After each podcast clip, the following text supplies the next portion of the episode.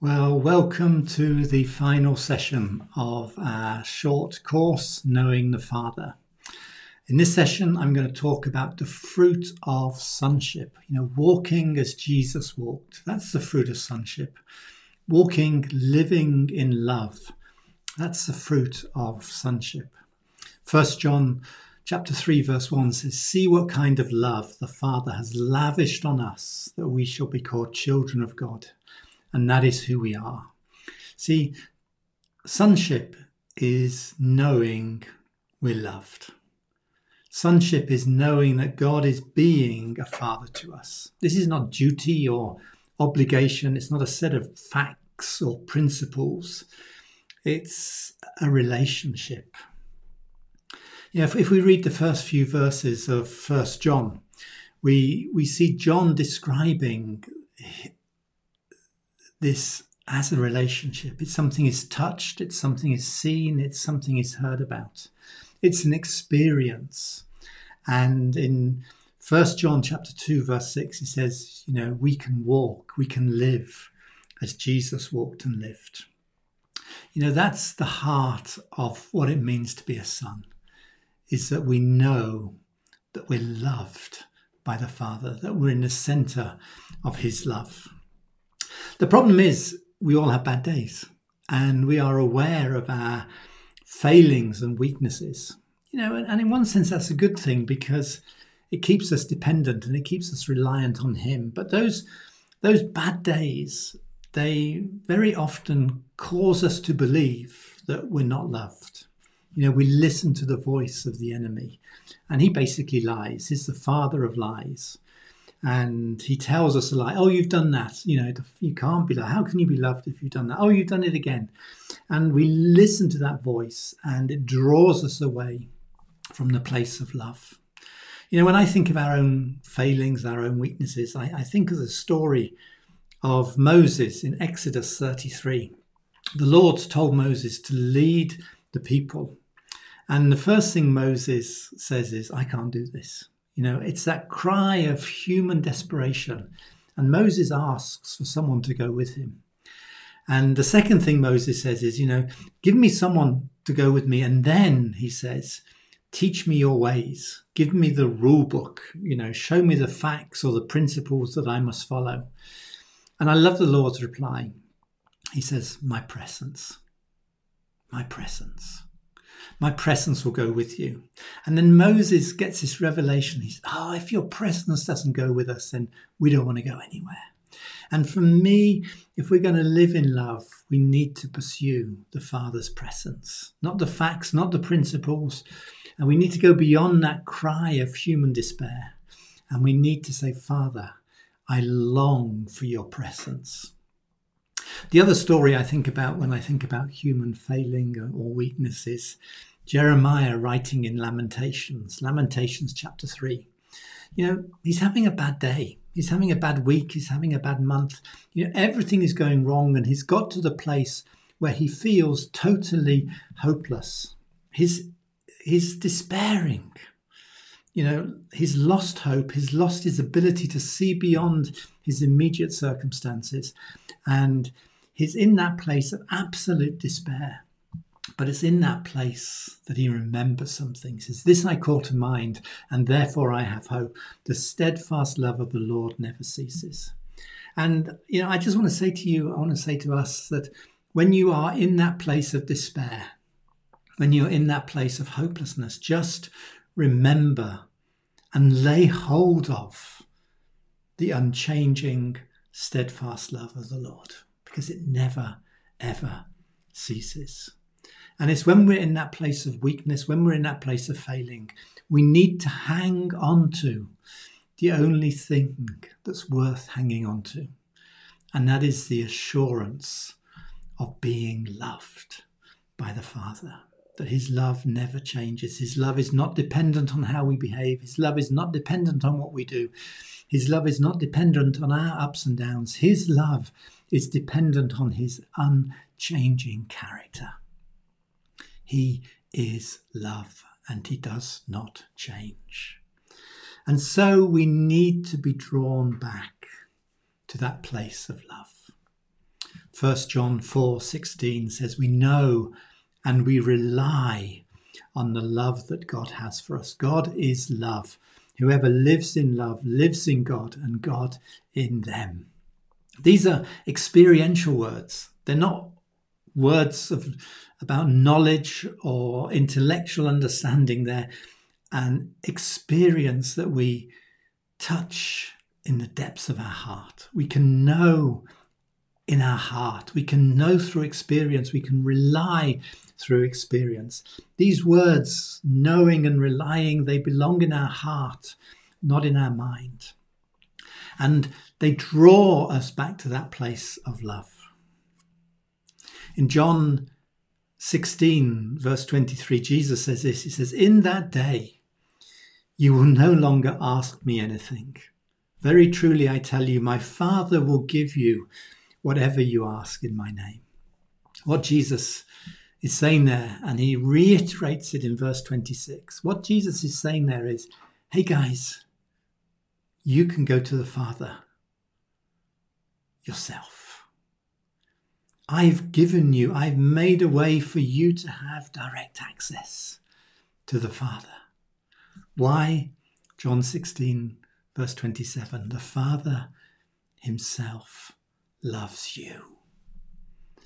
See, the last few chapters of John, John chapter 13 to John chapter 17, it's Jesus is talking to his disciples on, on that last evening before he's taken away to the cross. They're having a meal together. He's explaining what's happened, and the disciples don't really get it.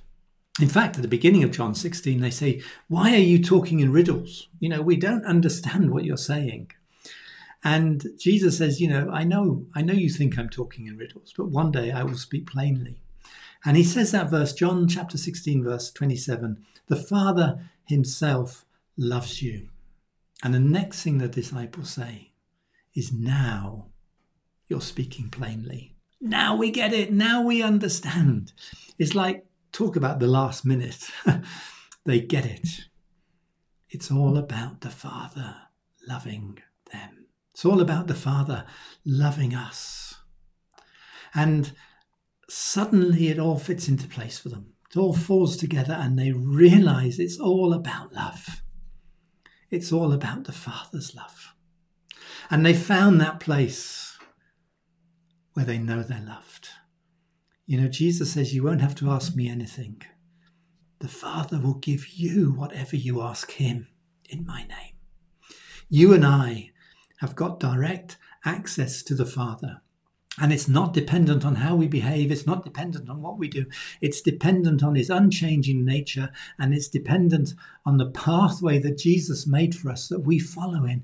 And the door is open for us to come into relationship with the Father so that we can see and touch and hear for ourselves things that John is describing in his letter that we can experience Him being a Father to us.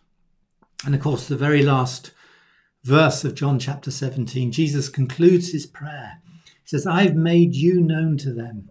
I will continue to make you known in order that the love you have for me may be in them and that I myself may be in them.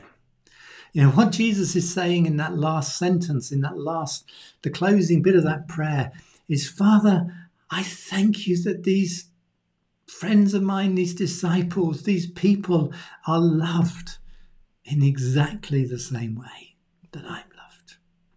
That is a huge revelation. If we understand that in our hearts, that we are loved as Jesus is loved, that changes everything. You are loved just as the Father loves Jesus. And I want to encourage you to hang on to that, to live in it, to, to believe it. And even when you have a bad day, even when you're suffering from and struggling with human weakness and failings, you can come back to this place of saying, I am loved as Jesus is loved. In verse 24 of John 17, Jesus says, Father, I want those you've given me to be with me where I am, see my glory, the glory you've given me before, because you loved me from before the creation of the world. Jesus is going back to the Father. And he says, Father, I want these people to be with me where I am. He wants us to experience and live in the center of the Father's embrace. He wants us to know we're right at the Father's side. He wants us to know that the everlasting arms of love are around us. He wants us to experience constantly the Father pouring His love into our hearts by the Holy Spirit. We truly can know and rely on the love that God has for us. And as that love is poured into our hearts, all the fear that we experience has to go. 1 John 4 16 to 19, it says, Perfect love casts out fear. There's no fear in love because fear has to do with punishment. The one who fears is not made perfect in love. As we find that place of love, all of the fear, all of the insecurity, all of the things we struggle, they have to go. Fear cannot live with love. It's the opposite. Love drives out fear.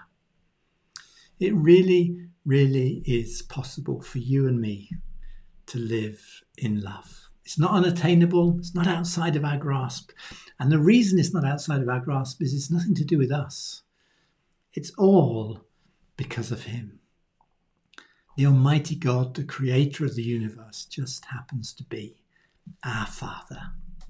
And He's loving you and me with the complete and perfect expression of love.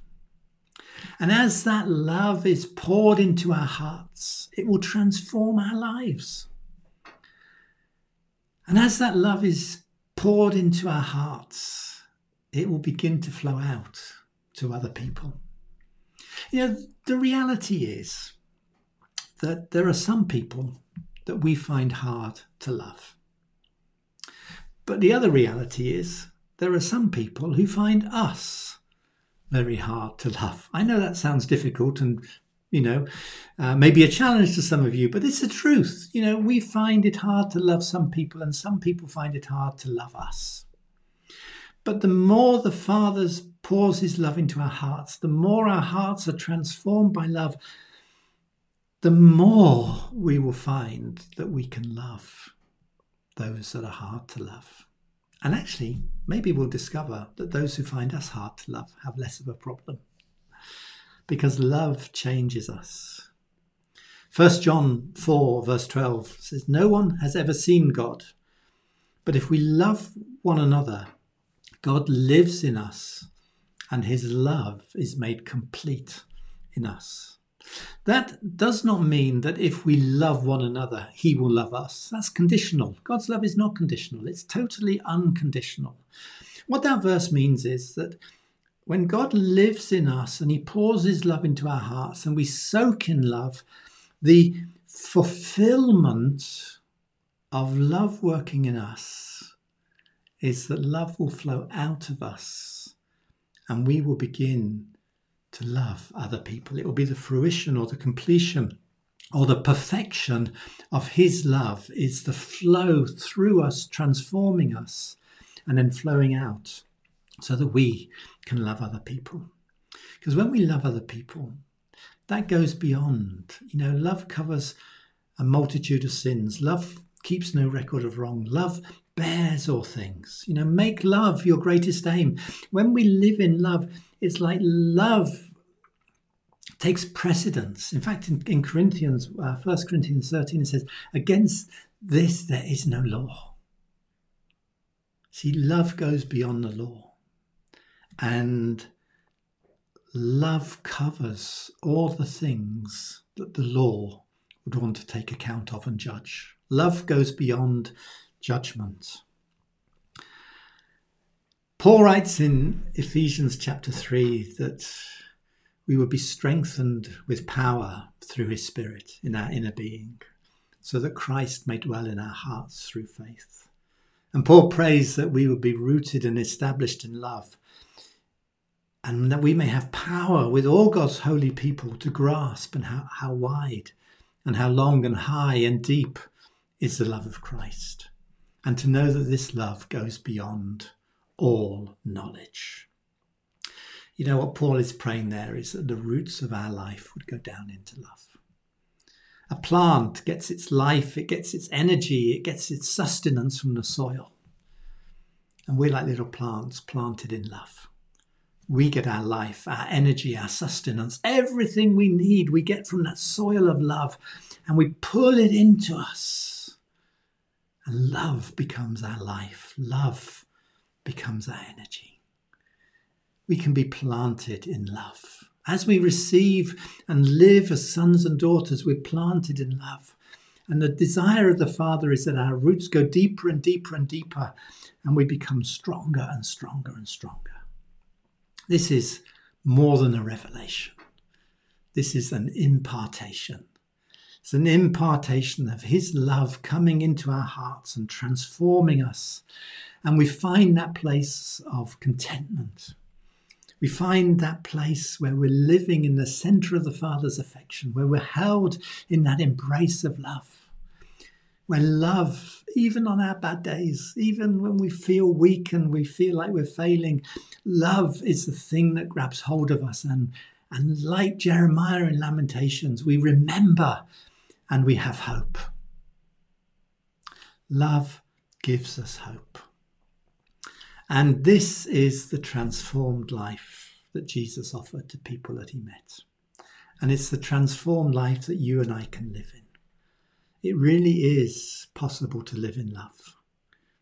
And as we live in love, we will begin to walk as Jesus walked. We will begin to live as Jesus lived. And I want to just encourage you as you finish watching this is is take some time, maybe put on a music video. There's one on my website, or put some soaking music on and just receive. Just say, Father, here I am. Pour your love into my heart. Soak me with your love. Just fill me with love. Let me know that I am loved as Jesus is loved. You know, ask Him for that revelation because it will change everything it is possible for us to live in love because our Father is love. I want to thank you for watching this series. I trust it's been helpful. Please feel free to recommend it to your friends. Um, if you want to, you can sign up for my weekly newsletter. Uh, so you can sign up on the website. On the website, there's a whole load of other resources that are available for you to to use um, maybe a lot more fuller and longer in in depth teaching sessions to help you on this journey of living as a son, living as a daughter, knowing that you're loved, and walking as Jesus walked. So, thank you for being with me in this series, and I just pray the Father's blessing on you.